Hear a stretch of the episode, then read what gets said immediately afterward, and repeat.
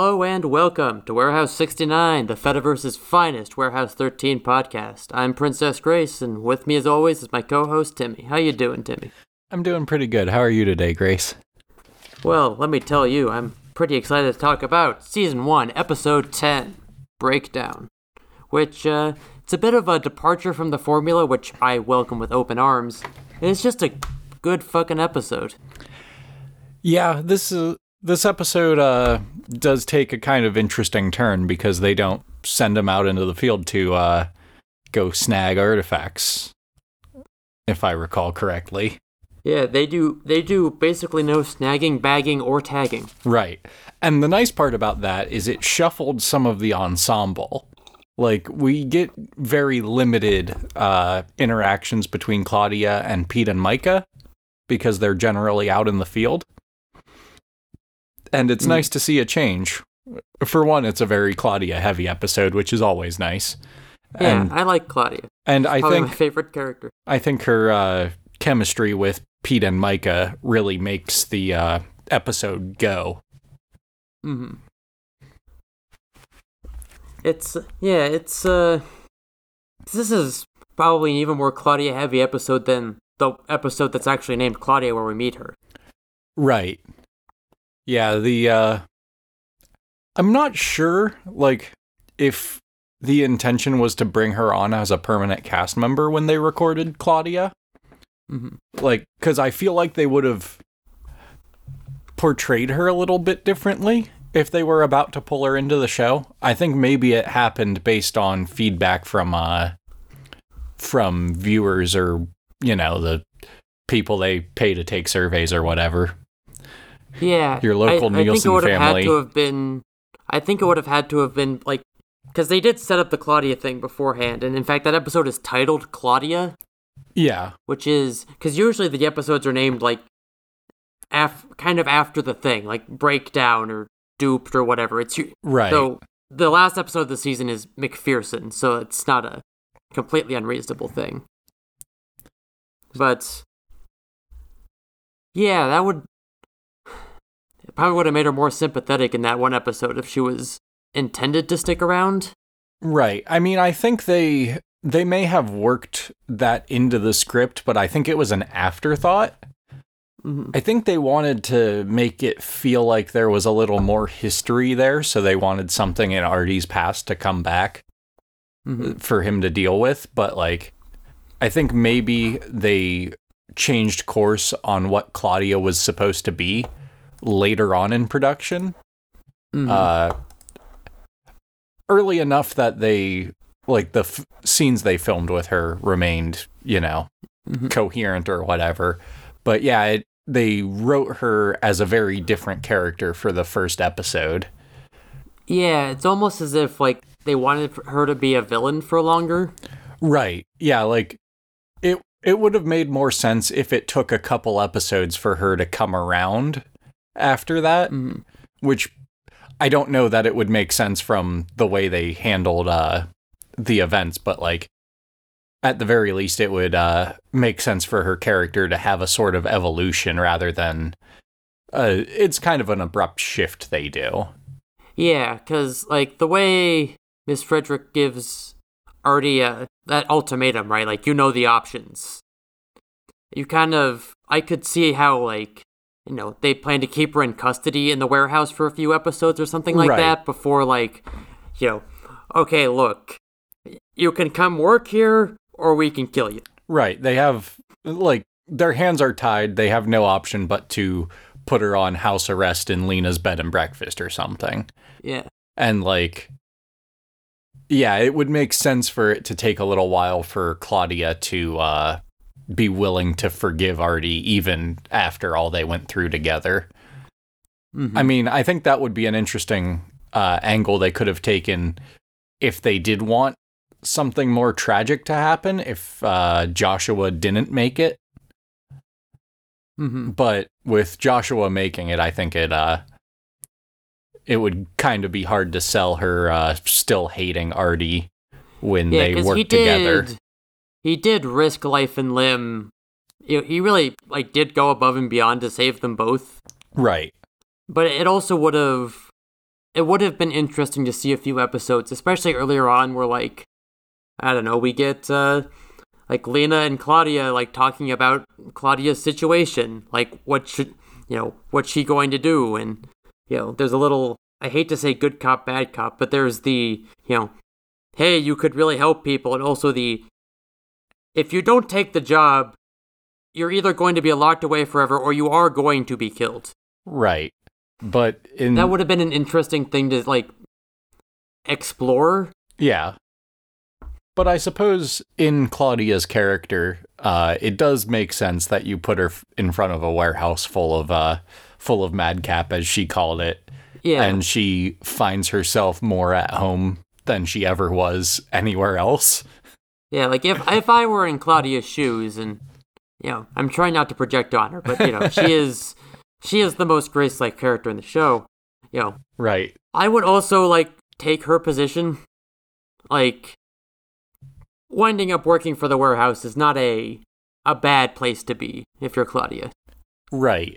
And especially if you've spent, you know, the past four or five years of your life trying to recreate some sort of horrible experiment and not really holding down jobs or anything. Yeah, for 10 years or she probably wasn't working Right. for all those 10 years, but like you know, this is probably the best outcome she could have hoped for given Right. everything. Yeah, I mean, she was committed to an asylum at one point. I think she bounced around foster care early on. Like, hmm yeah, it, it's one of those things. It's they really could have done more with that too. Like, Claudia obviously feels at home there and like even says it outright.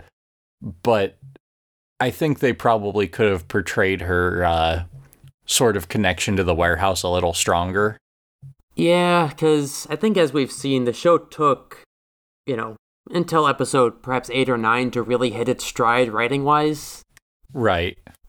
And you know what's done is done it's hard it's very easy to like look back and say oh yeah we could have done more with that couldn't we like it would have been really neat to see claudia going from like you know being held at the warehouse against her will but you know she's in handcuffs or whatever but she like offers some some useful insight to artie Right. This is something uh, that we may come back like to. imagine the uh imagine the uh, uh the burnout episode where she was like making the the 3d projector thing. Imagine like she's doing this but she's still in you know she's still in handcuffs or whatever. And demonstrating that she can like you know she can do this thing and she can be helpful and that she likes it that she wants to help instead of you know sitting around and making passive aggressive digs at artie yeah, and it wouldn't have been bad because Artie spends a lot of his time, you know, apprehensive about the idea of involving Claudia. So you mm-hmm. could have both of them grow into this role rather than sort of thrust into it. But I mean, the episodes are pretty jam packed, so like yeah it's hard for me to imagine they would have to take out a lot of storytelling on the A plot to fit all of this in. Yeah. Yeah, it's hindsight's twenty twenty and all that. Right. It's one of those things. It's very easy to want more Claudia because Yeah. uh, it's not only us, everyone loves that character. and yeah, it, so if that were the intention, I mean, I find it interesting. They consistently credit her as like guest starring in this episode. Like, Huh. rather than being a primary member of the cast, they they keep the number of primary cast members down really low, according Yeah, they- to they the credits. her- yeah, they don't put her in the the opening sequence, right? She's not in the she's not in the title. She's not in the intro with, you know, Pete, Mike, and Artie. Right. I mean, but that would require uh, recutting it Yeah. after episode like three or four. Yeah. but this episode opened on a uh, a little recap about MacPherson stuff. It showed uh, Artie getting stabbed, that whole deal. Mm-hmm. Uh, so we know it's going to be a MacPherson involved episode. Though he is not actually in this episode. They just talk Right. about him. But know that part's pretty good. And we we open on Pete and Myka at the bed and breakfast having a they're racing to complete some reports and then they argue over the parable of the tortoise and the hare. Right. Yeah. Pete is uh is just absolutely uh on another level because he understands that a hare is faster than a tortoise. Obviously. Yeah. How how could it how if I were a tor- if I were a hare, I would simply run faster than the tortoise, causing me to win the race. Right. yeah, and Claudia is uh, or uh Myka is a little unsure how to uh Ex- how to explain the fable. right explain a fable that she uh first learned when she was probably 4 years old or whatever. Uh and then uh, Artie comes in, and it's a very nice touch that Pete just straight up asks Artie which would win in a race, a tortoise or a hare. which which Artie declines to answer, which Right. is very funny.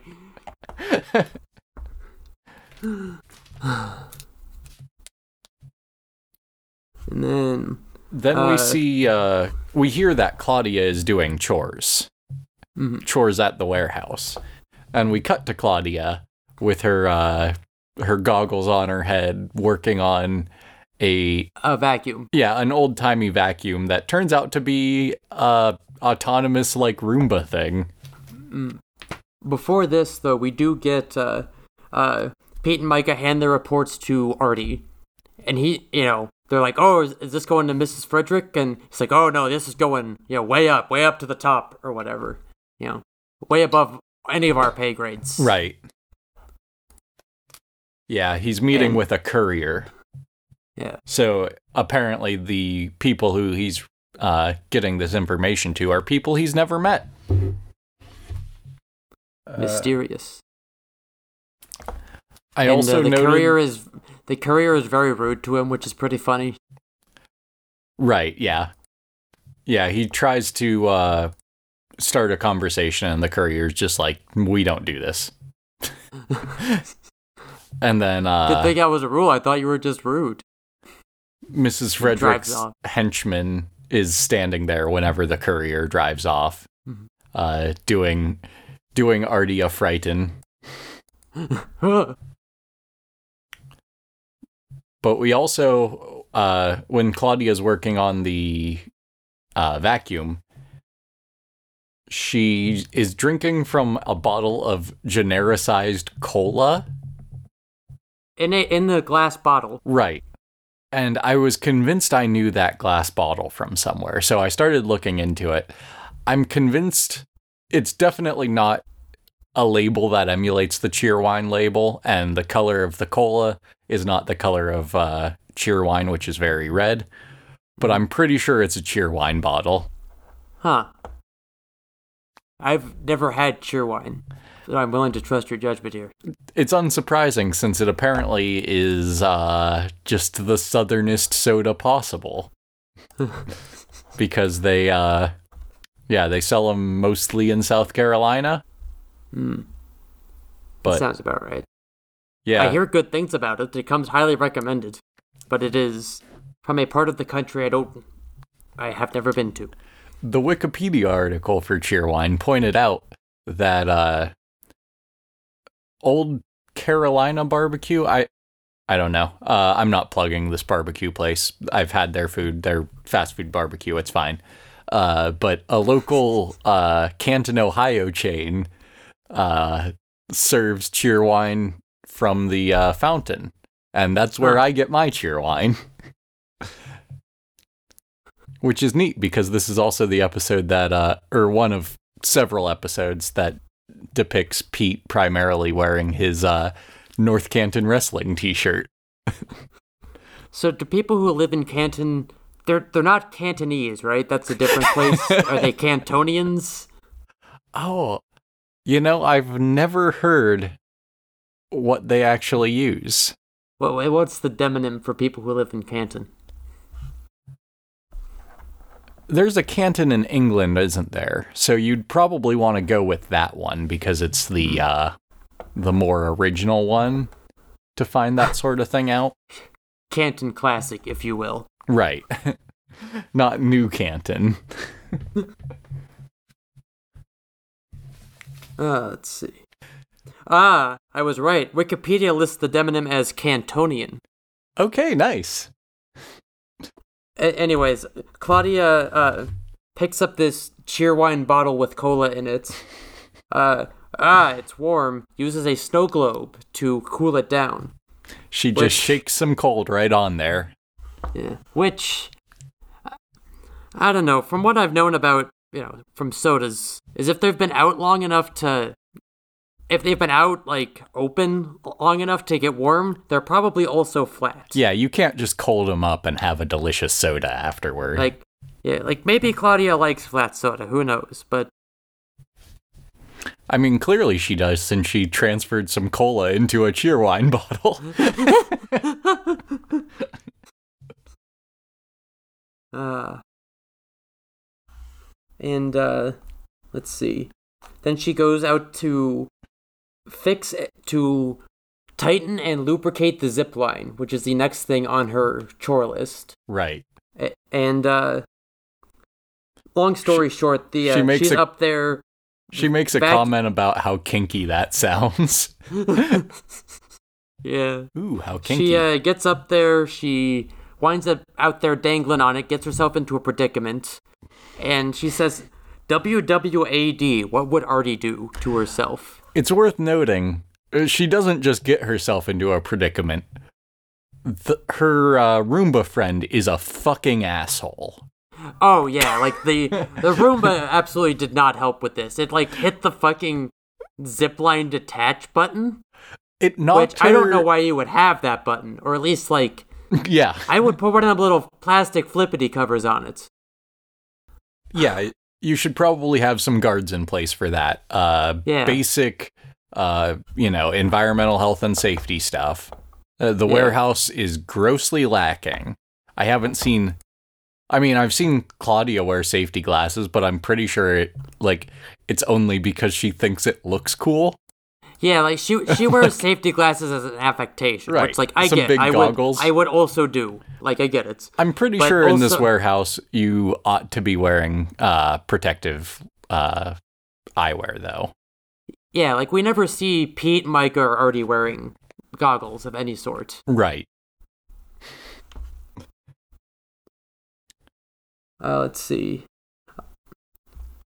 And uh, as Claudia falls, we see a uh, the camera pans past the Baylor dodgeball, a dodgeball that duplicates upon contact, and the sticky string, which uh, like falls into some sort of giant menacing gearworks and jams Right. it up real good. Yeah, it, it really gums up the works.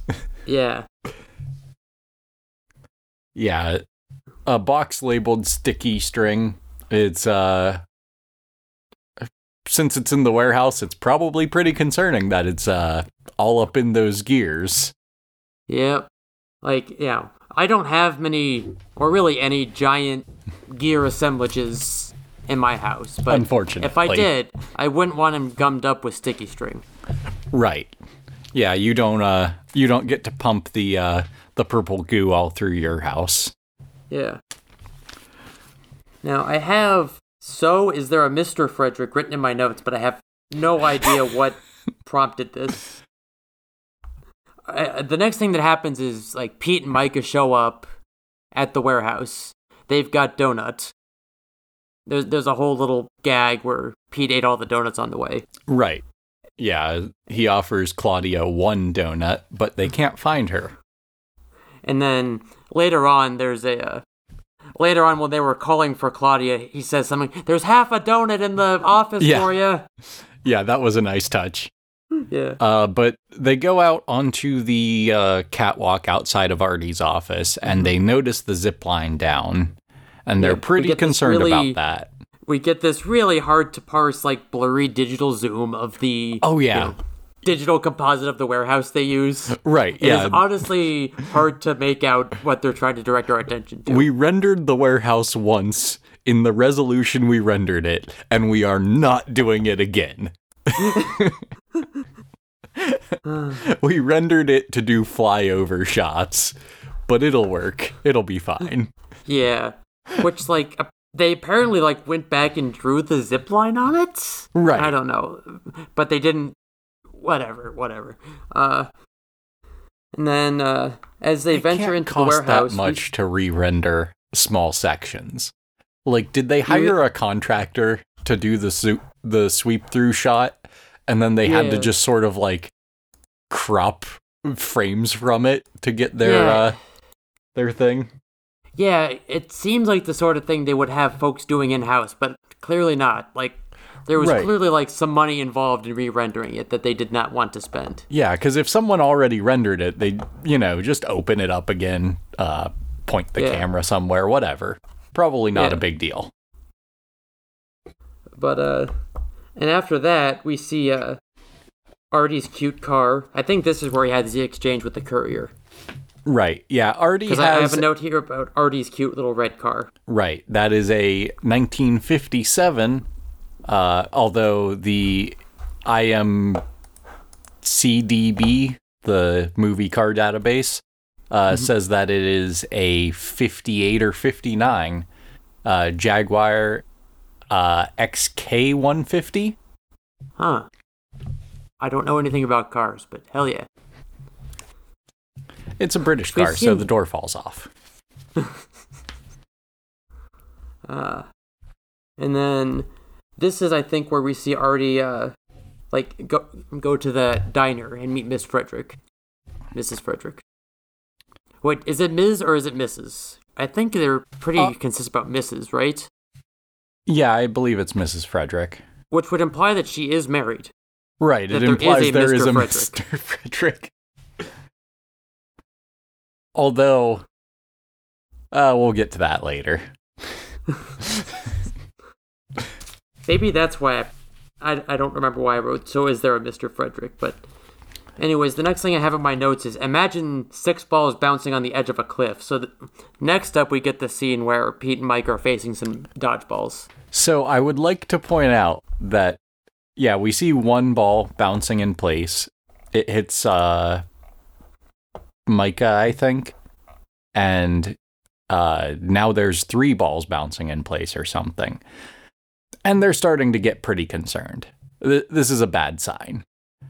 The thing that gets me is the frame rates that they rendered the balls at starts chugging when there's more than three on screen. Oh, that's right. They look they look so fake, even though they're like, oh, they're just bouncing there menacingly.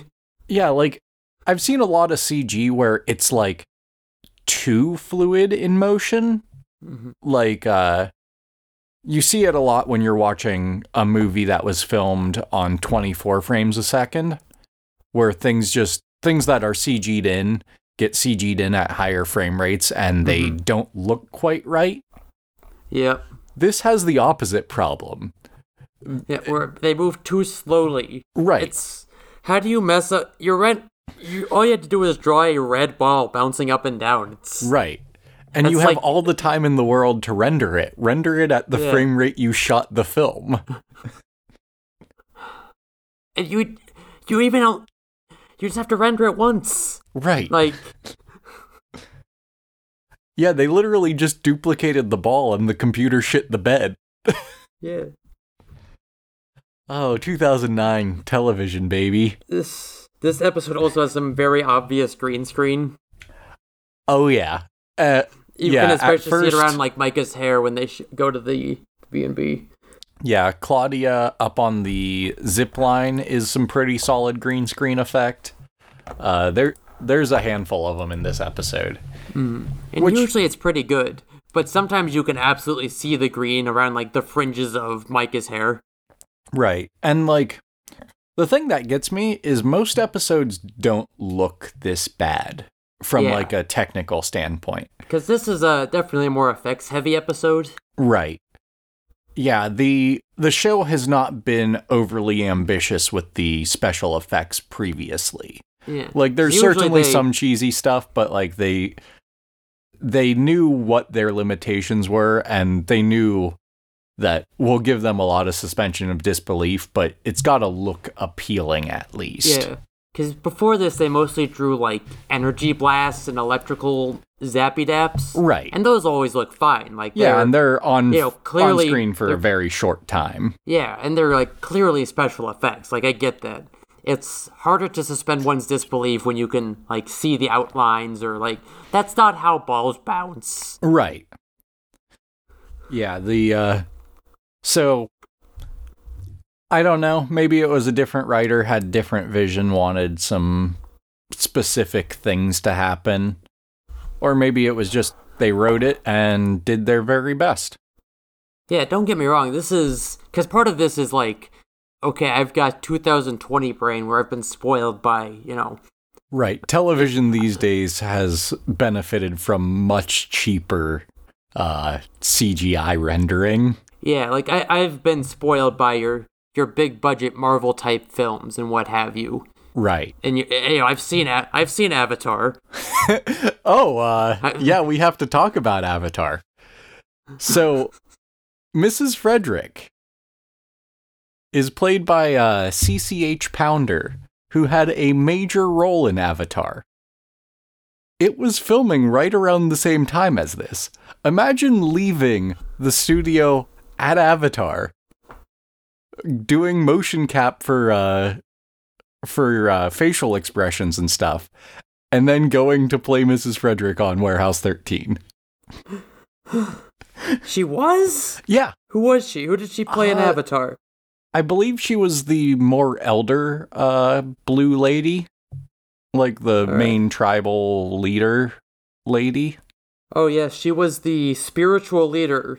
Yeah, The the blue late the love interests kind of mother and blah blah blah. Okay. yeah, things are coming uh, full circle for me because I just uh, two days ago was watching uh, Bones season five. Mhm. and they have an episode in which the B plot, about 30% of the show, is all a product placement promotion for Avatar. like, three of the characters have tickets to the Avatar premiere, and they're like very into it, and they go wait in line, and they have to do, uh, Shifts and there's office hijinks while they all pretend they're working while one of them holds their spot in line. oh, I'm just so excited to go see James Cameron's Avatar. Yeah, it, Uh, it's great. Like I was completely thrown for a loop to see Avatar product placement in a show that I'm watching today. but uh and then I I was looking at stuff about Avatar and saw CCH Pounder and I'm like, "No way. No way." oh God, it's. Oh, that that would explain why I didn't like recognize her. Well, a right, she's basically always blue on screen. Yeah, like she was completely computer generated, Right. and also, you know, it is impossible for a human brain to remember anything about the film Avatar for too long. The only thing I remember about Avatar is uh the general's face when he dies. it's so good. Ah. Ah. Oh, well, I'm done uh, pretending to be a blue person today. Time to go uh, w- watch him not animate some balls very well. Ah. All right. Um. Oh so, yeah. So, anyways, uh, th- this happens. Um. Pete. so- uh. Sorry, go yeah, Pete realizes the way to win at dodgeball is to catch the ball that's coming at you. Problem is the balls only- only attack when you look away. So he tells And- Micah to look away so that he can catch the ball. Yeah, and also, that's kind of how you win dodgeball. You win dodgeball by being the last one standing. Right. You catching the ball is an important part of that strategy because it means you get the person who threw it out. But it's It's weird. It's it's like how in like in TV shows where like there's a video game as part of the plot, but the writers clearly like don't haven't played a video game in a while. So it's like, oh, I have to beat this level and get the high score. But for dodgeball, So it's it's like Pac-Man fever for dodgeball. to get back to Bones season five, episode whatever the one I just watched Uh, is. all right, welcome to Warehouse 69, the Fediverse's finest bones podcast. the A plot uh is about uh are you familiar with the uh documentary King of Kong? Yes. Yes, I am. So are the writers of Bones because that's just what they did. There was a murder, King of Kong. but every character was just like a ripoff of people who were involved in the King of Kong. And the game uh, that the arcade game that the show featured was called Punky Pong, I believe. and Ah, Cranky Dong. it is hilariously bad looking on screen. And they released it as a flash game as a companion to the episode. Oh, it's very good. Uh yeah, and someone just put in time making it work again from some archived copy of it. Uh, So, yeah, there's now a version on GitHub that you can uh download if you want your very bad fake arcade game fix. I would love nothing more than to be what the Ping of Pong or whatever it is. the game was Punky Pong. yeah. The- so you the- could be the punk of Pong apparently. Punk Pong's not dead. it, Uh, it is not. It was, but someone took the time to uh, fix it. and that's beautiful. uh, I will put a And- link to their uh, their repository in the GitHub or in the description. please do. Uh, anyways, um, Pete's plan works. Uh, Myka looks. O- like, Myka and us, the audience, look away. Uh, when she looks back, Pete is buried in dodgeballs, just his feet sticking out, which is a weird look. Uh, but uh, event, you know, Myka has like her emotional moment, thinking that Pete is dead, and then uh, oh, the Pete reve- sits up, reveals that he has caught the dodgeball, and they all kind of like collapse back into the one he's holding. Uh, Right. And then they see uh the bed and breakfast. With a Claudia shaped hole in the roof. Which do we do we see the hole, or are we simply left to imagine that like it's some Looney Tunes ass like perfect silhouette? There is a uh, perfect silhouette, but it is just off screen all the time. you never get to see it. Uh, It is absolutely as Looney Tunes esque as your brain can conjure up because they never tell you otherwise. And uh, we see some conspicuous green screen uh, as they walk in. Uh, Claudia tells them not to let the door close behind them as the door closes behind them. Obviously. And then we cut to, uh, we cut to the diner. Right. Yeah, so uh Artie was uh asked to come along with uh Mrs. Frederic to this diner where the uh the server tells them that she made the pie herself. It's great. Mhm. And uh I'm not sure where this is supposed to be, like if this is supposed to be in Univille or someplace else. Mhm. I yeah, I have no idea if there's It's if we ever it's see this diner explained. again. Other than there's like, yeah, there are people around. Right. We learned that their server is named Theodora, but people call her Ted. Mm, which is why it's Ted's diner. Right. So they they absolute like sci-fi absolutely already had a Ted's diner set lying around, right? it's got to be. Uh but as other diners leave, at one point it's just uh Artie and uh, Mrs. Frederic sitting at a at a table. And as so- the diners leave, they close the diner right behind them. There's other people trying to come in, and they're like, "Sorry, private party." Yeah, right after uh, Artie has berated the waitress for like, "Hey, we're having a private conversation here." Right, because she's just like standing over his shoulder, taking Yeah. notes on what he says. Yeah, And so Artie discovers that every single person left in this diner uh, make up the regents of Warehouse 13. Mm. So, what we know about the regents so far is that they are mysterious and they run the place. Uh, they've got these cool little eye pins on their lapels. right. And apparently, they're all just like normal people. Like, Yeah, the story, I believe, is that uh, Theodora just runs this diner. Like, yeah, like this isn't a cover. This is like sh- this is actually her day job is running this diner. So we've met her, and we now meet a uh, an additional uh, regent that's named. All of the other ones remain unnamed, but uh, I Mr. remember this guy's name. Oh, Balda, Valda. Valda. That makes sense. Yeah, he addresses Artie quite directly, and they have some back and forth. Yeah, he gets a really good line about you know, Artie's like you know, you're a regent but you're a waitress or whatever, and uh, there's this really good like you know, so, oh well, uh, you know, Albert Einstein was a patent clerk and.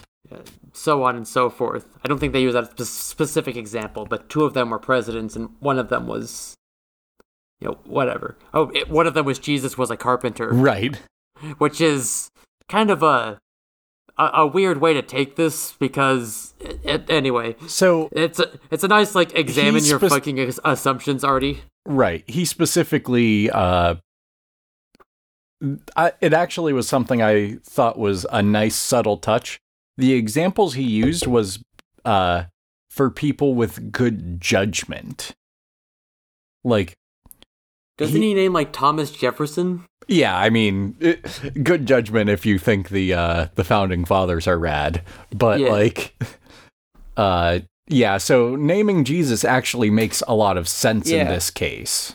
yes but like if if the point you're, you're trying to make is like people who come from you know people who come from humble beginnings or whatever people needn't have like political power or whatever or you needn't be preordained or be some fortunate son in order to you know be qualified to run the warehouse Right. like jesus in particular assuming you you know you know assuming you are christian enough to as i imagine this guy is to use him as an example like you know dude was a ch- as a chosen a one as you can get Right. I mean, the uh the way I think he's presenting it is that normal people are better because they are not, you know, political. yeah Like not politicals but yeah like he specifically says like you know if we let the generals and the presidents and Right, the who- politicians like make the decisions there'd be nothing left Yeah, he said, "Who would you prefer running it? Uh, a president, a pope?" Like, yeah yeah, when you think about it, it it wouldn't make much sense for this massive government spending project to survive, you know, a hundred different presidencies like they would like Yeah. it to. Yeah, I mean, he says something. Yeah, he says, you know, your actions are complicating the unique relationship we have with the United States government. Right. Yeah, so it's kind of uh if you leave normal people in charge and all they know is that the work is very important, like normal people won't have the will to dismantle something like that. Like if it's a good thing, they're going to keep it. Yeah, And unfortunately, that's not the truth if you handed it off to a general or a president or a pope. Yeah, it's a what we're still not sure like how people become regents. Like, you know, do they start off in like Pete and Myka's position and then they're promoted or what? But we we don't know. I'm I don't actually know how much the regents know about the warehouse. I think part of it is just that they're a governing body to have some sort of oversight for like what Artie does. Yeah, because Artie even says like you're. He says you're not out in the field. You don't. You know, you don't know what it's like. Right. And then he So- also says like the guy we're fighting, MacPherson, knows the rules and knows I won't break them, so I have to break them to catch him. He knows the rules, and so do I. Uh, you could say they're no str- he's no stranger to love. But Uh, yeah, so I think the regents. Uh, well, to get a a bit way ahead of ourselves, the regents do have special specializations. Uh, Valda is an expert on Egyptology. Like he just knows a whole lot about Egypt. Uh, so, but I think they're like held as like essentially amateurs that are meant to be a conscious for the uh for the warehouse agents. Yeah, Not allow the the, agents like- to get too wrapped up in their own thing and do things they shouldn't. Yeah, they're clearly the ones like writing the rules, Right. even if they. Yeah, and apparently they're reading these reports that the field agents write up. Right. Yeah. So they're they're clearly abreast on all of this secret stuff, but Mm-hmm. like I don't think any of them have particular experience in the field. Yeah, because none of them are. Because it seems like you know the handful of the handful of agents we know about Pete, Myka, Artie, and maybe MacPherson. They've all been like plucked from government jobs. You know, Artie was an NSA guy. Pete and Myka were Secret Service cops, and Right. these people don't seem like that. You know, Claudia is kind of a weird case, but you know. I would be surprised if these fo- these folks don't seem like they've ever been field agents, and that's the point. Like, Artie's been said he's been in this job for forty years. Right. Like, I'm sure. Like, I'm sure if he wanted to be in management, management in air quotes, he would be, and he doesn't seem like the kind of guy who would want that. Right. I mean, he technically is management at this point, Uh, Yeah, as in that, as in people report to him, but Right. He, if he, but he reports directly to Mrs. Frederic. Yeah, like if there were if there was a ladder to climb, surely he would and he wanted to climb it, he certainly would have. But he hasn't or there's no there's really no ladder. Maybe he'll take Mrs. Frederic's job when something happens when if something happens to her, but who knows. Uh, we'll come back to that one. Ooh. Mysterious. This actually, But, uh, like, I'm biting my tongue because you haven't seen some of this stuff, and it it probably sounds really silly because it is really si- silly. But yeah, it, in the middle of season two, we'll come back to this. I I'm look looking forward, to to that episode. It's a very good one.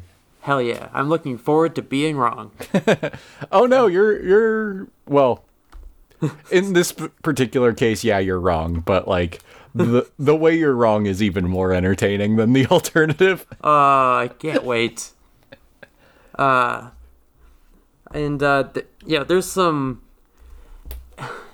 This this this whole scene at the diner has some really good energy. Where like you know Artie stands up for himself. He like you know this I think this cuts back and forth with the uh, stuff going on in the warehouse, but honestly, that's just like this is very Yeah. short to talk about. I think we should just cover everything that happens at the diner and then move on. Yeah, because they they don't really affect each other, Right. And uh, until in, until of course at the very end where they meet up, and like there's just you know, Mister you say Volta Volta Valda. Valda is uh you know he's constantly badgering Artie with these questions. He keeps cutting him off, and Artie always has like he always has something ready, which is like it's got a really good energy to it. It's it feels genuinely tense. Like we're constantly worried. Like shit, is Artie doing the right thing? Is he like telling off his bosses bosses in a way he should not? But Miss Yeah. Frederic seems like you know, she seems like she's you know, she seems like she's you know, in, smiling at Artie, like he's doing the right thing, but we don't really know until later. Right. And Artie is uh, basically just saying, I can't follow the rules because uh, MacPherson knows the rules. But, like, when you take a step back, they're essentially like uh, antique cops. So, Yeah. like, it's basically saying, hey, can I do more uh, illegal shit? Like, Yeah, this is some fucking classic cop shit, right? Like, oh, he's a loose cannon cop who doesn't play by the rules because the rules just stop him from catching criminals, man. right. Which is funny And because it's- it's very out of Artie's character. Yeah, which is like Artie is, you know, he's got that huge fucking binder of, you know, these are the procedures, these are the things you ask because we're dealing with stuff that can, in fact, murder you or worse if you step out of line. We ha- Artie is very, we have rules for a reason. Right. which is I th- perhaps why it's important that he's saying we can't stop this guy if we play within the rules because you know but what I kept expecting Artie to say was that's why we need to amend the rules not that's why I need to break the rules that's a bit Right. eesh Yeah, exactly. And I think he's he arguing means that- in a he's ar- more he's temporary arguing- sense. I guess. Like he definitely makes it seem like this is just to deal with MacPherson, but because he, because part of it is like if if I were in Artie's shoes, I would be want like, you know, you can change the rules and you have to in order to beat this guy. Let's work together to come up with what those what would be amenable to both of us. But he Right. doesn't say that. He says you need to give me carte blanche to carte blanche. I've only seen that phrase written. I don't know why I said it. You have to give me a blank check to break the rules so I can get this guy. Yeah, I I actually specifically wrote in my notes carte blanche. But yeah, the uh the interesting thing is they drew the regents in their concerns decided to draw a parallel to MacPherson's own actions because he was a field agent and it's always a little murky Ar- like what his whole deal was. Yeah. but he wanted to use artifacts more like mm-hmm. to to gain more for humanity or whatever Yeah. and like specifically that's not what the warehouse's mission is Yeah. so maybe the the fear of letting Artie run free is that Artie's going to s- sort of lose sight of the underlying mission by getting caught up in using everything at his disposal to go after MacPherson. Yeah, like cuz if I am if I'm these guys, if I'm these, you know, civilian oversight board, you know, I would of course be worried that like, hey, this guy is breaking the rules. My you know, my secret artifact cop is breaking the rules, and we're kind of the only thing that can stop that from happening. Right. And so apparently they like his answer, but I personally would have reservations. Yeah, I About, think it's like, easy given the way to like because we sit here with Artie each week. It's easy to see Artie's motivation, but like Yeah, because the regents should maybe be more hesitant. But it's interesting Yeah. because the the expressions we see, while they're pretty mixed, uh, Artie does hit on something when he says, "You're afraid of him." Like he's come to the conclusion that all of the regents are afraid MacPherson knows who they are and he's coming after them. Ah, yeah. So they want Artie to do whatever he wants for their own safety. Yeah, they they trust Artie, Right. and and that's kind of the um, that's the thing, right? With with stuff like this, it's always, uh, like, the other film I think of is Beverly Hills Cop, which is when the when the cop is the point of view character, of course the rules only get in their way because it's assumed they're the protagonist that we want them to succeed. Right. But that has troubling implications for when you try to compare it to like real life police work.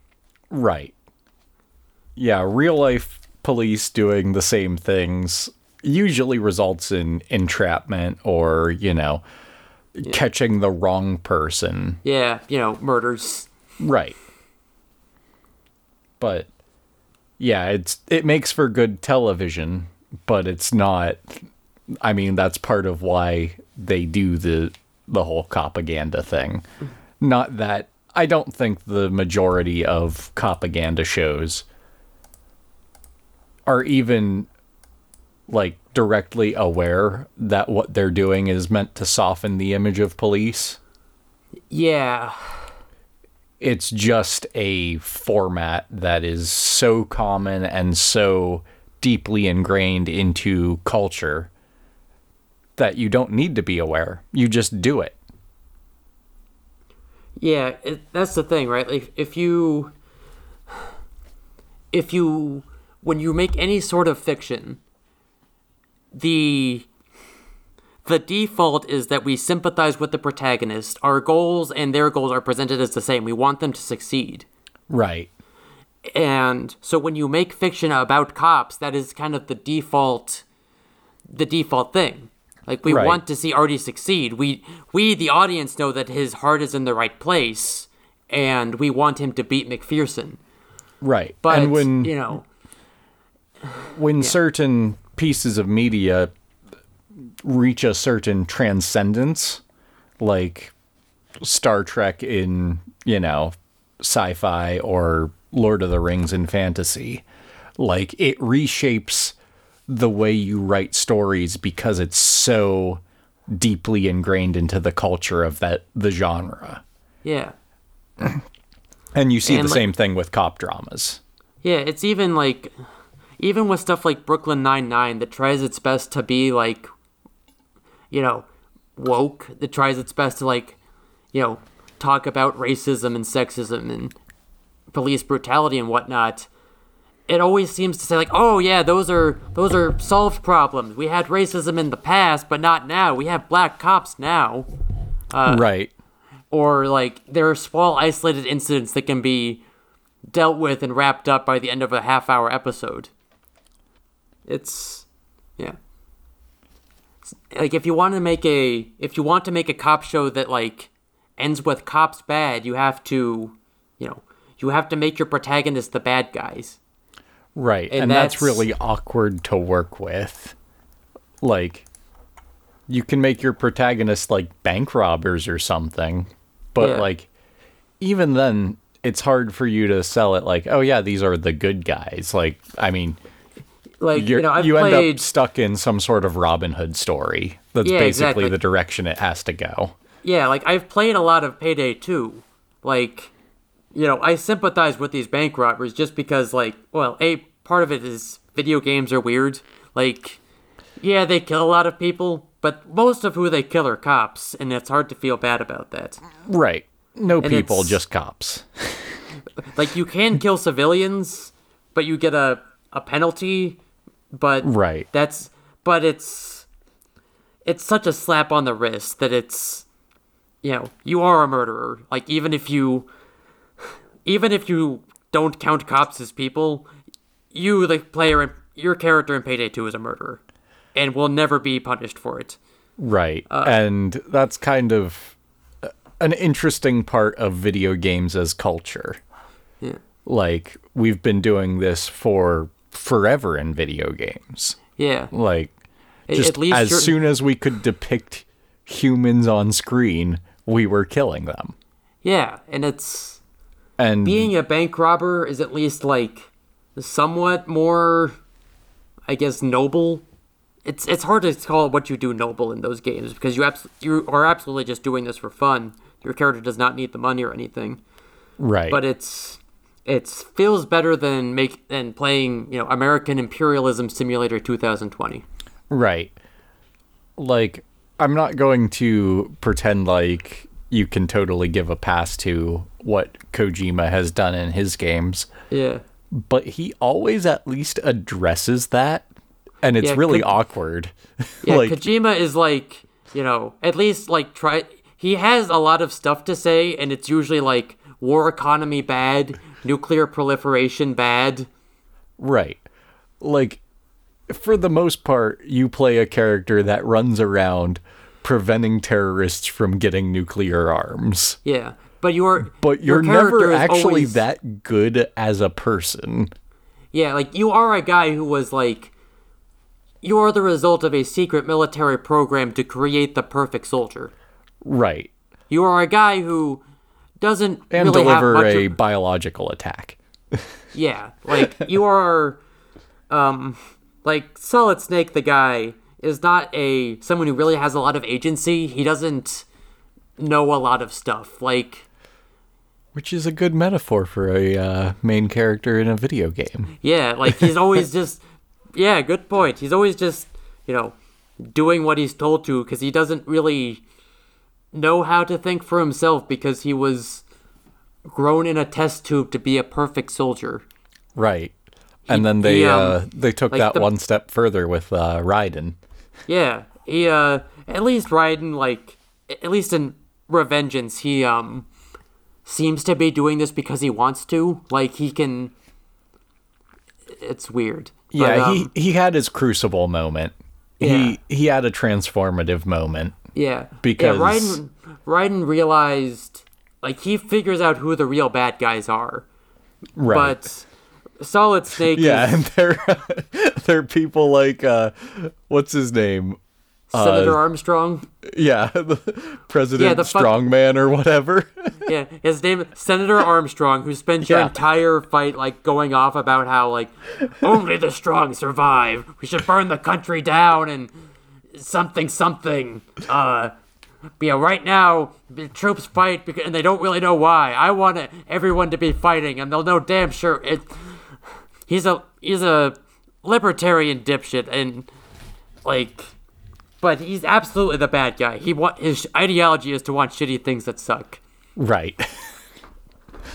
But you know, he will he personally will be okay because he's a giant like military augmented power man who can break the president in two over his knee. Right.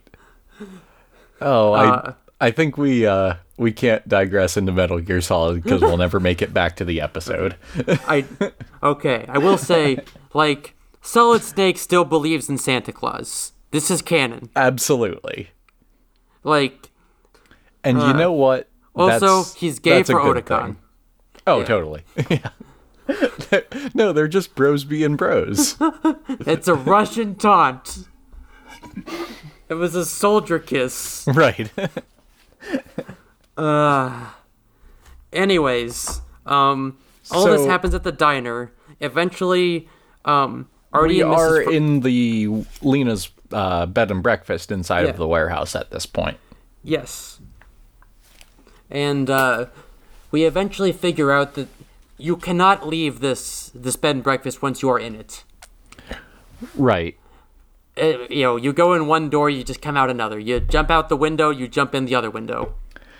and they make some uh, pretty wild leaps of logic to decide well, what if you couldn't remove the artifact from the building, so they just took the whole building? Yeah, So the artifact is something that's here that's not in the real Leena's apart- uh, bed and breakfast. Yeah. Or maybe the fake one, I guess, if they constructed a uh, replacement. Yeah, the the new bed and breakfast. There is, I do. We've been ragging on the. Uh, we've been ragging on the special effects, but like the um, you know, the Pete going in one door and out the other, and jumping out the window and back in the other. That's very well done. Props to them for that. Right. Yeah, the, I the, I do like the more that. uh, practical effects are genuinely very well done. Yeah, I do like that they used a uh, a turquoise gel over all of the lighting in the house, like it, because it would be really awkward for them to film the bed and breakfast scene under more natural type light Yeah, it it because they just live in the bed and breakfast. It wouldn't Yeah. feel like they're in any danger. Yeah, it feels very spooky and otherworldly, which is very well done. And then they find this painting that is all red toned, but otherwise depicts the room they're standing in. Mm-hmm. Including And, uh, things that the- they change in the room. Like Yeah, there's a lamp, the lamp. sitting on the uh, couch because Mm-hmm. Claudia moved it. Yeah. They also they also before this ask Claudia like, did you try climbing out the did you try climbing out the hole you fell in through? And she says, Yep, came down through the chimney. Wouldn't recommend it. She also tried using the uh, bathroom. And it she said if you have to go, don't flush. Right. Yeah, so I believe it like threw the water on her. Like Yeah. like it, it goes down the hole and tries to leave the house and has to re-enter someplace else. Yeah, And or, like- apparently that someplace else was like above her somehow. Sprays up through the sink maybe. Cause she doesn't seem wet. Right. But it was definitely unpleasant. Yeah. Uh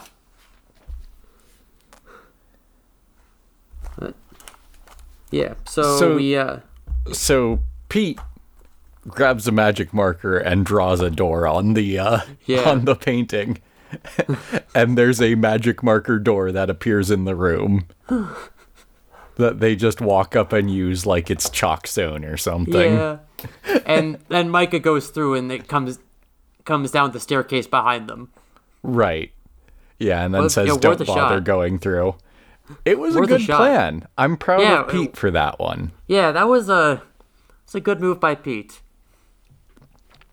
And then he has another good plan. He just sort of pokes a fingernail through and discovers that he can just like make holes in the wall that do lead outside by cutting Yeah. holes in the painting.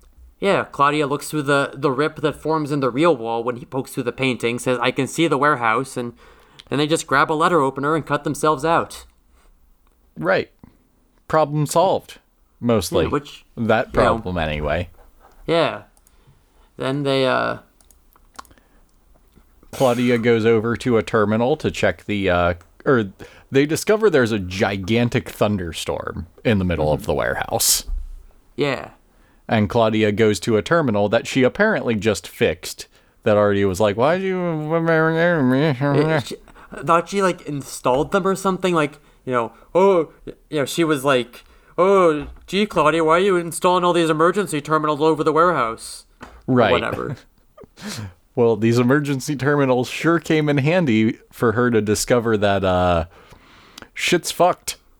Yeah, the um she calls it the gooery is the uh the place with all the gears that makes the um the purple neutralizer stuff.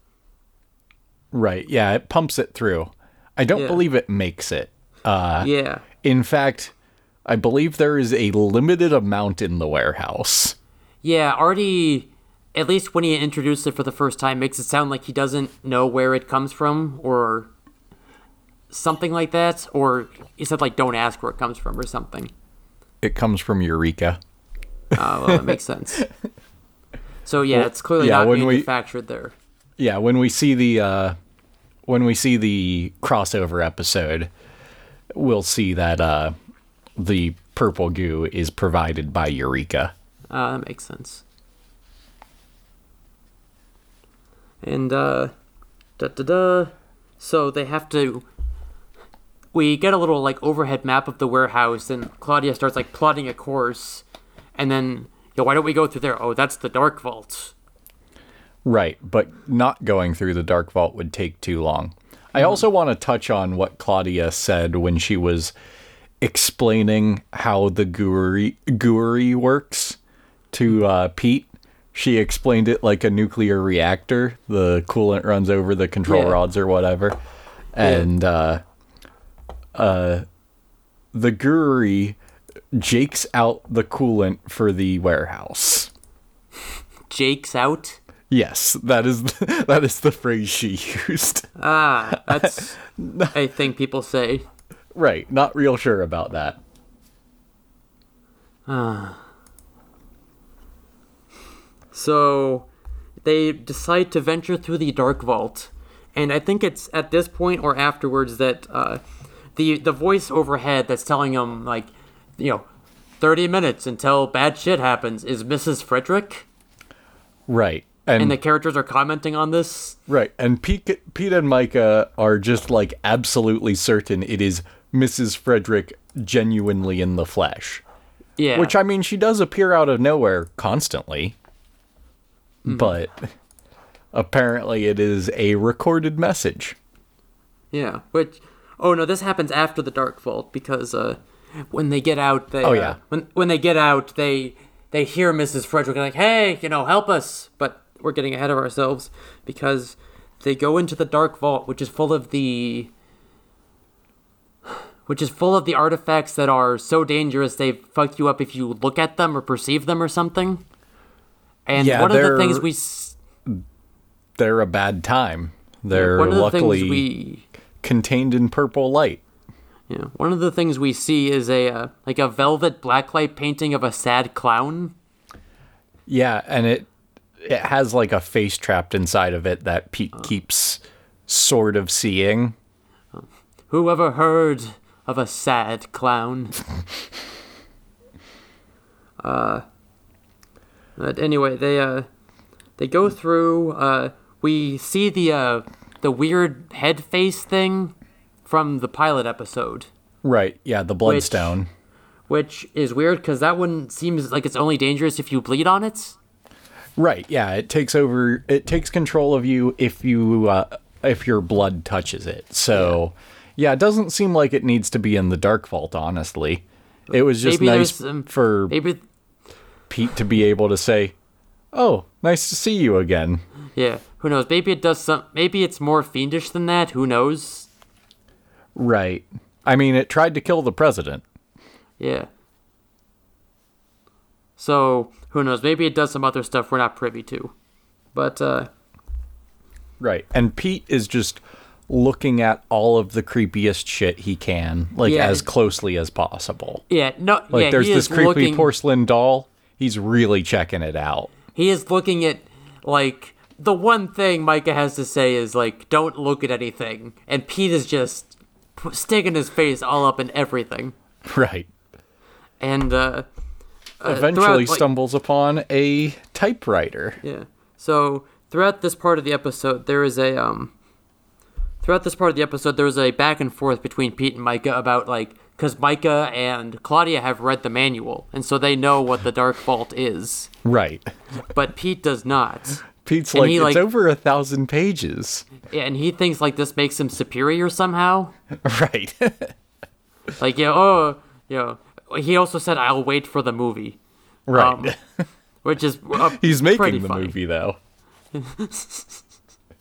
But uh yeah, and so yeah, long story short, Pete winds up enthralled and having the life sucked out of him by uh someone's typewriter, an evil typewriter. Sylvia Plath's typewriter. There you go. Yeah. And- uh, it gives Pete hella ennui. Uh, I hate having ennui. Oh, now I can't read my handwriting. What did I write here? Uh there's a there's a Oh, there's some I wrote that this is a uh, a big time 2020 mood. Yeah. Like I I too sometimes feel like I'm staring at a typewriter and having the life suck, sucked out of me. Right.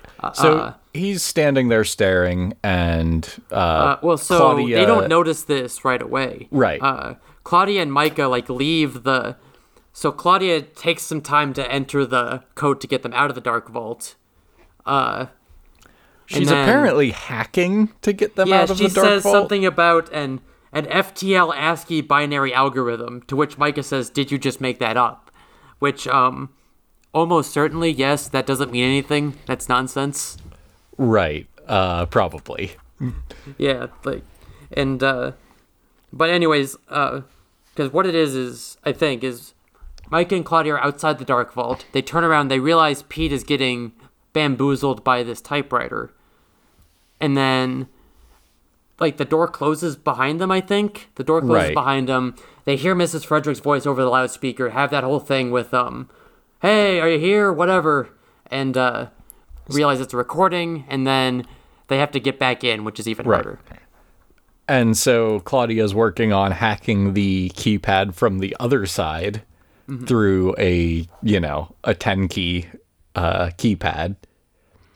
And Myka just tells her to stand back and kicks the shit out of it. And that does it. I mean i guess doors failing to unlocked kind of makes sense. It's a it's a fail safe. but also kind of doesn't in the warehouse's case Yeah. like I think it's been made pretty clear that an agent's life is not more valuable than keeping really dangerous artifacts in. yeah, like they these guys are here because they will metaphorically take a bullet for the warehouse. Right. So like if you broke the inside keypad, yeah, open it up. Someone's alive in there trying to get out. Yeah. If you broke the outside keypad, someone who shouldn't be getting in is trying to get in. Yeah. Someone who like yeah, someone who does not have the code and yeah, it's Can't create a uh, FTL ASCII to binary uh, algorithm or whatever on a 10 key keypad. yeah.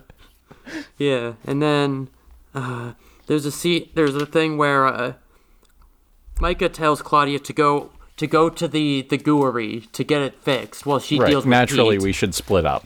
Yeah, uh, Claudia's like, "You trust me," which is was weird to me because I never thought.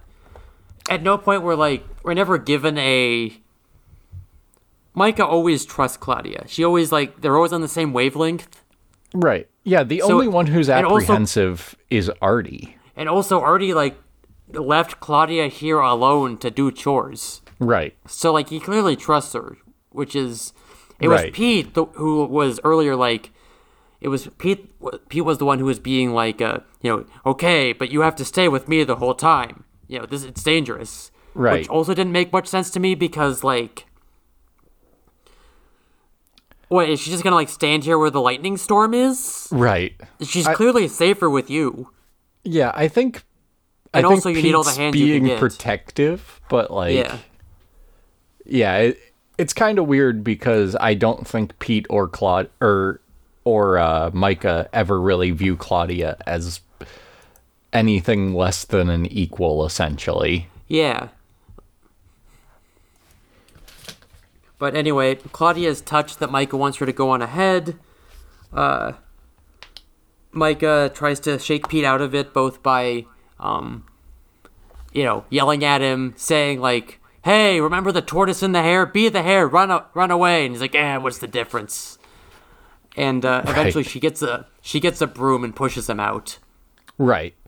She takes off her belt and tries to get him to grab it, which I like looked at the uh, fandom wikis uh, list of artifacts and didn't see a broom listed as an artifact. So that might just be a regular broom. Yeah, I, I think it was. I think it was like just a push broom. It's kind of hard to believe that there's any push broom in the warehouse that isn't an artifact, though. but yeah, she pushes him out of the uh, safety circle that he shouldn't have stepped in, that was Yeah. clearly marked on the floor. Yeah, and uh, uh, meanwhile we see Claudia uh, slowly extracting the sticky string from the machinery. Eventually, she uh, it's too slippery or something. Like her gloves won't let her get a good her, grip on uh, it. With her purple anti artifact gloves. Yeah. So she takes them off, starts pulling the the string out with her bare hands. This is another one of those issues where proper PPE would have saved a lot of trouble. Yeah, and she had proper PPE. She just took it off. Right. Yeah, and we see this all the time in industry. Yeah. It's too And s- inconvenient to wear my gloves. Yeah, so she gets herself stuck, uh, and the machinery is slowly pulling her in. Uh, Myka shows up, uh, winds up, you know, playing tug of war, basically. She grabs Claudia, starts tugging with the machine. Accidentally winds up- gets herself stuck. Yeah, there's some pretty conspicuous CGI where the, the string noodles grab her too because her hands get too close. Right. They're There's a tendrils that like move in a sort of stop motion-ish way. Yeah, But if they were stop motion, it would look a lot better. Yeah, it's very strange. Um, and then uh, they shout for Pete. They call Pete, and he says checks, Yep. which is very strange choice of words, Petemer. Pete Stoffer. Yeah, it, it's it's Pete words, but uh, yeah, not not my first pick. Yeah, I wouldn't. I would feel weird about being called a chick. It, it Right. seems weird. Ladies or girls would feel a little less weird. Yeah, like even if he's just like guys or you two or whatever. Right. Chicks is a specific like weird blend of frat of infantilizing and kind of frat boy. It's it's a weird choice of words. Um, Right. And it's the sort of words that would almost certainly bug Myka. I'm Yeah, not like- too sure about Claudia. Claudia probably would just take it in good humor. Yeah. I I think if you know if I were in Myka's shoes and well, the thing is. If I were being silly strained, I would not complain. Like, Right. oh, if good, you were is here, he slowly will help. being pulled into a massive industrial gear. yeah, I would be weird about his word choice at better times. Uh, but anyway, uh, Claudia tells Pete to get the the snow globe out of her belt, the freezy snow globe, and uh, Pete picks it up and says, "Hey, hey, hey." right. Which, oh, what? I realized that was like a thing people said, but it's again a strange choice of words for Pete.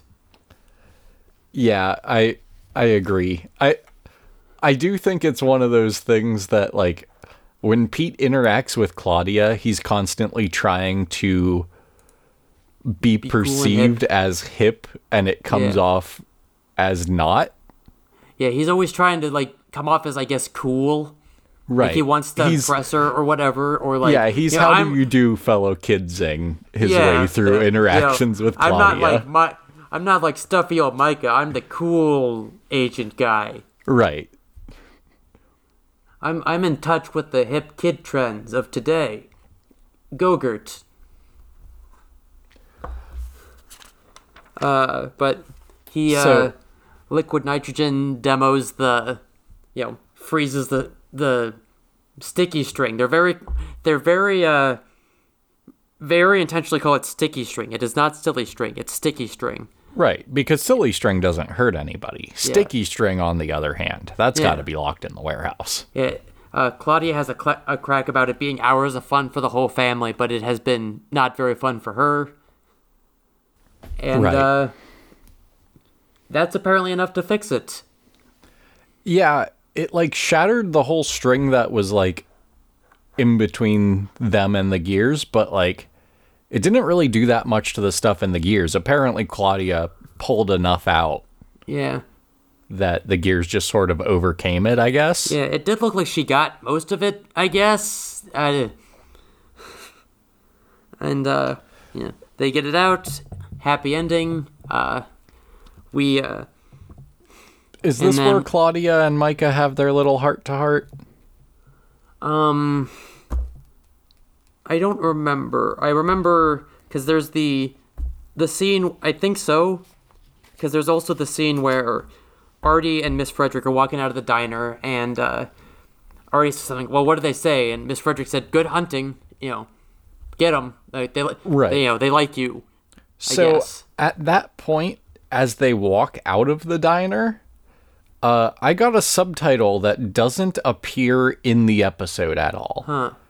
It said, God, this is a weird job. Huh? Which it is. Right, but no one says this on screen. Yeah. Like, I don't know where this subtitle came from, but I thought it was uh, worth mentioning. Yeah. Like, I, I wonder if like they were. I have seen cases where like when I was a kid, I would always watch TV with the closed captioning on, and I suspect at least some of the time the closed caption was working from a script.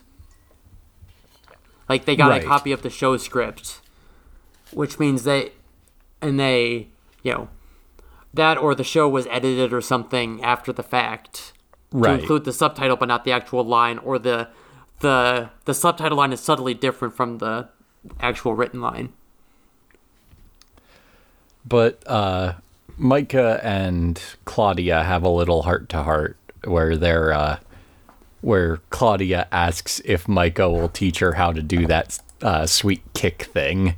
Mm-hmm. And uh, Myka's like, "Oh yeah, yeah, sure." And then uh, she's like, "You can show me how to uh, hack, Hack the, The door. And Claudia is like, "You want to learn to hack the grid? Because like Yeah. I'm down. I'll teach you how to hack the grid."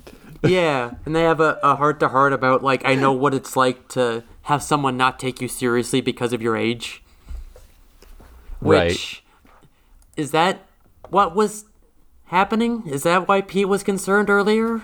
It's because I don't think I didn't think anyone had ever like underestimated Claudia because of her age. Yeah, Like I mean, doesn't like her because she was a you know she was the troublemaker who fucked with the warehouse and like kind of forced him to help with Donovan.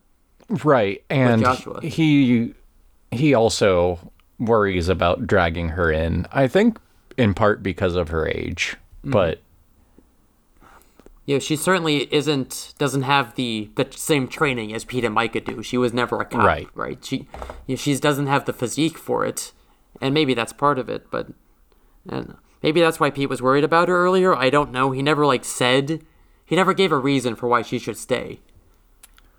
It was just like you know you stay here where it's safe, even though there's uh you know lightning nonsense going around everywhere, and she clearly knows she's clearly the person here best equipped to fix the the gooery. right. So uh, Artie gets back, and they all start explaining all at once everything that happened, Yeah, and Artie's just like, eh, whatever. Yeah, I like got better things to do. yeah. There's a there's a really good exchange where uh you know you know what what was the what was the time how how long did you have until it failed and they say you know 30 seconds under a minute 30 seconds whatever or he's just like you know hey all right i i got down to like five seconds once she gets really he annoying when she's counting down at you Yeah.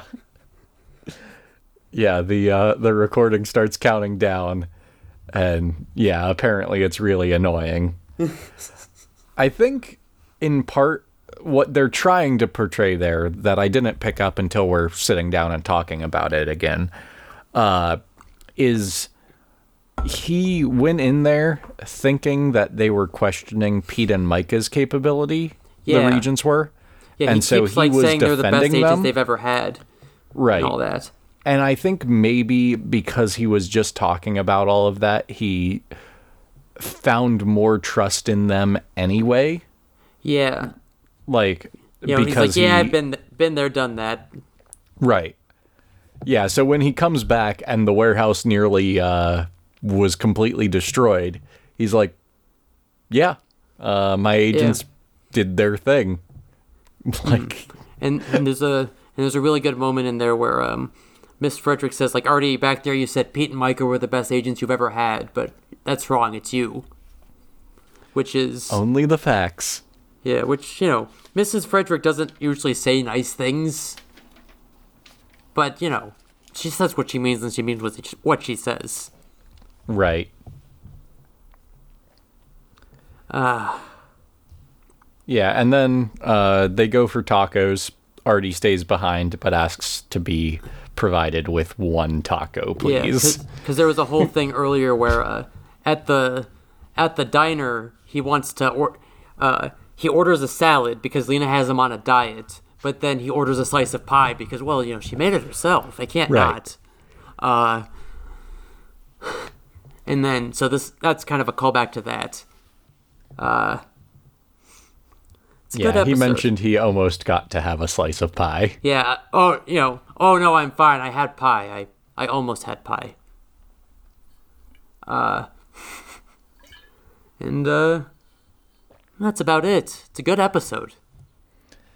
Yeah, this was a nice one. Uh, it's it's interesting to see when they throw out all of the normal procedure that goes along with the standard A plot Yeah. and just play with characters and the warehouse. Like they can really make a strong episode Yeah. with and- only the ensemble cast and the warehouse. Yeah, and I really appreciate him doing this. Like, because I don't really like the cop procedural aspect of it that much, but I, I like this. I like that they, uh,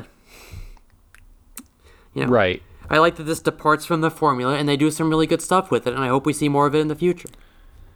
Yeah, and I keep saying how they're shifting gears to more plot driven, but like Yeah. they really like in the coming episodes they really start focusing on MacPherson. Mm-hmm. So that it was kind of important for Artie to get this go ahead to sort of explain the shift they take Yeah. uh, because now he's- he's allowed to do whatever he needs to do, and he's going to. We'll see Mm-hmm. at the very start of the episode. He's got Pete and Micah on in different countries chasing after MacPherson, and they uh, they don't quite manage to nab him. Mm-hmm. Because that would make uh, the rest of the season feel really pointless. yep. Looking forward to it. Uh, Yeah, it it'll be fun. I do like uh I don't care that much for MacPherson, but I do like some of the stuff they do uh with this. It gets interesting. Hell yeah, I'm looking forward to it because I, I found the original MacPherson stuff kind of whatever, but yeah, I really liked this episode. I liked getting to meet the regents. I liked, you know, we get to see a little bit more about the the mysterious organization that controls the warehouse and so on and so forth. And we also just got like a really fun A plot with Pete, Mike, and Claudia. Right. Yeah, and it really played with the warehouse, which I personally love. Yeah. They spent a lot of time trying to give the warehouse character. And I feel like while they do that, and it makes it really easy when they're doing the momentary scene in the warehouse, Yeah. the longer they spend in the warehouse, the better that payoff is. Yeah, like the more like they can build the world of the warehouse, the better it is, and it, Right. it rules. Yeah, so I'm really glad they got to do that a bit. We see the dark vault, we see uh, you know, some of the containment apparatus, like we get a feel for just how moody the warehouse is. Like Yeah. you let something go wrong and it goes very wrong. Mm-hmm. Which It's, it we see that before, but it doesn't feel the same. It doesn't feel like the warehouse is interacting with Claudia when she's mag- magnetically attracting everything. Yeah, more like it's threatening her a bit, but it's really like a result of her own actions as opposed Right. to as opposed to this episode where Claudia didn't really do anything wrong. And in fact, she kind of does everything right, but the warehouse is still mad. Right. Yeah, what a lot of viewers uh, don't seem to realize is that uh, the warehouse is really a, an additional character in Yeah. the show. I heard that, felt that one coming. Uh, we get an episode to look forward to next week. Uh, we'll yeah. get to meet uh, Myka's family. ooh, Yeah, we'll get to see their bookstore in Colorado Springs. ooh. And, I And will I'm have sure my, we'll have more awkward uh, interactions uh, where Pete is like, "Yeah, but your dad's not dead, so you should be better to him or something." Yeah. Hi, hello there, Myka's alive dad. How are you? right? I've heard great things about you. I mean, not about really. you and about you and how not dead you are. Congratulations. I've been calling your daughter a nerd pretty savagely since we've met. Although, no, that's not fair. He hasn't called her a nerd lately. Right. Also, uh, didn't her dad like try to raise her more tomboyish, like because she just because he just wanted a boy? Huh. Like I think that gets mentioned at some point, but then like basically there's that and there's the whole she was raised in a bookstore thing. Yeah, and she's still definitely like the nerd of the two. Right. Like, is the tomboy thing to explain why she became a cop? Eh, who knows? Yeah, I uh another interesting little uh toss out line that they did was uh Myka starts to explain who Sylvia Plath is to Claudia. And Claudia mentioned that she spent some time in, In the bell jar. yeah, in the bell jar. Uh, so apparently she acquired a lot of knowledge. I don't know if it slows down time or like just crams more into your brain faster or something.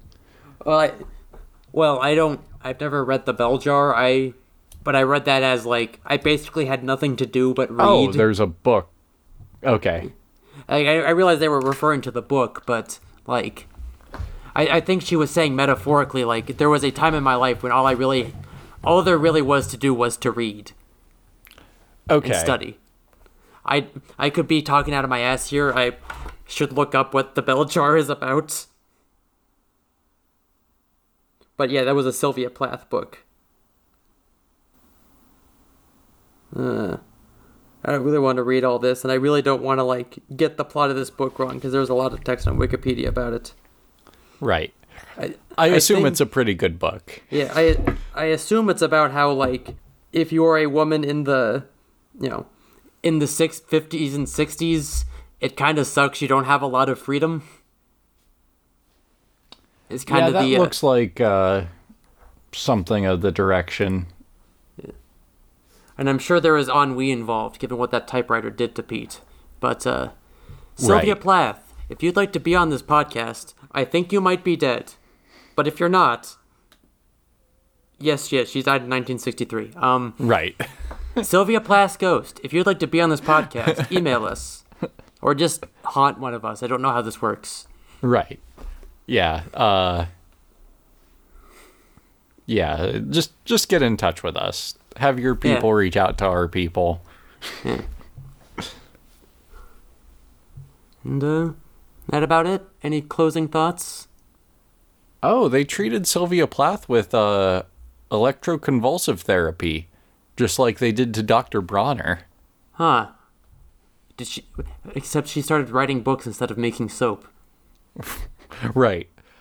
Although Dr. Bronner was making soap before that. Oh, alright. Uh, Oh, so, so the treatment does not cause soap making. That makes sense. right. Side effects side effects of electroconvulsive therapy include soap making, uh, semi-biographical writing. He used to give out his soap at his uh at his like philosophy speeches where he talks about his uh very particular worldview Yeah. and discovered people were only coming for the soap. so he, that's why he put all of the shit all over the label on the soap. Makes sense. Uh, welcome to Warehouse 69, the Fediverse's finest Dr. Bronner soap podcast. uh, alright. Uh, any, any closing thoughts?